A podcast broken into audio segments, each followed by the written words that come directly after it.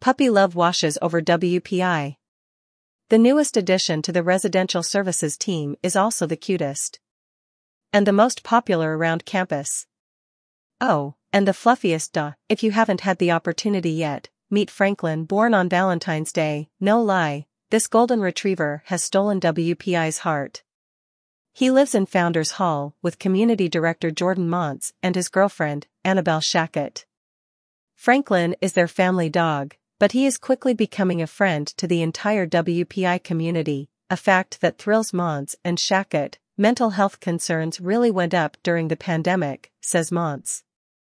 Connecting with a dog makes so many people so happy, so when Annabel and I decided to get a puppy, I asked my supervisor if it could be part of campus life to help give students a sense of being at home. Franklin got to work right away. Or almost right away. He spent the first two months of his life in a tiny town in Connecticut, and it took him a couple weeks to get used to campus noise and Worcester traffic. Once he got his, floppy, feet under him, he made appearances during senior week and other end-of-year events. Monts also organized finals with Franklin, inviting students to drop by Founders Hall, grab a donut, and enjoy some QT with this four-legged cutie. At any given time during that period, Monts says, 15 to 20 students hung out with the new canine member of the WPI family and decompressed. In July Franklin will start training to become a certified therapy dog.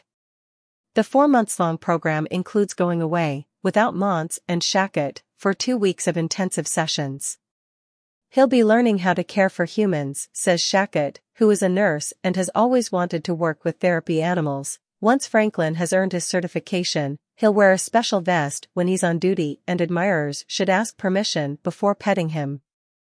Monts will have office hours with Franklin and plans to bring him to other events around campus as appropriate. Franklin has already been in almost every building on campus. After some persistent but gentle coaxing he now loves the Unity Hall elevator, but Monts never assumes that people want to interact. Out in public, Franklin is always on a leash, and when he does accompany Monts to the office, there's a physical barrier to separate him from those who are afraid of or allergic to dogs. Jordan knows that not everyone loves dogs, and he's following all the campus pet policies, including providing notification of the presence of a dog for those who aren't comfortable or have allergies, says Matt Foster, Director of Residential Services. On the whole, though, Franklin spreads joy wherever he trots, as seen in the video below. Like Bella, the much-loved WPI campus police K9, Franklin can be an icebreaker and community builder, says Foster, which is important on a college campus. This type of opportunity allows for students to connect with the professional staff member in their residence hall and gives them a chance to socialize with their peers and have some fun, Foster says.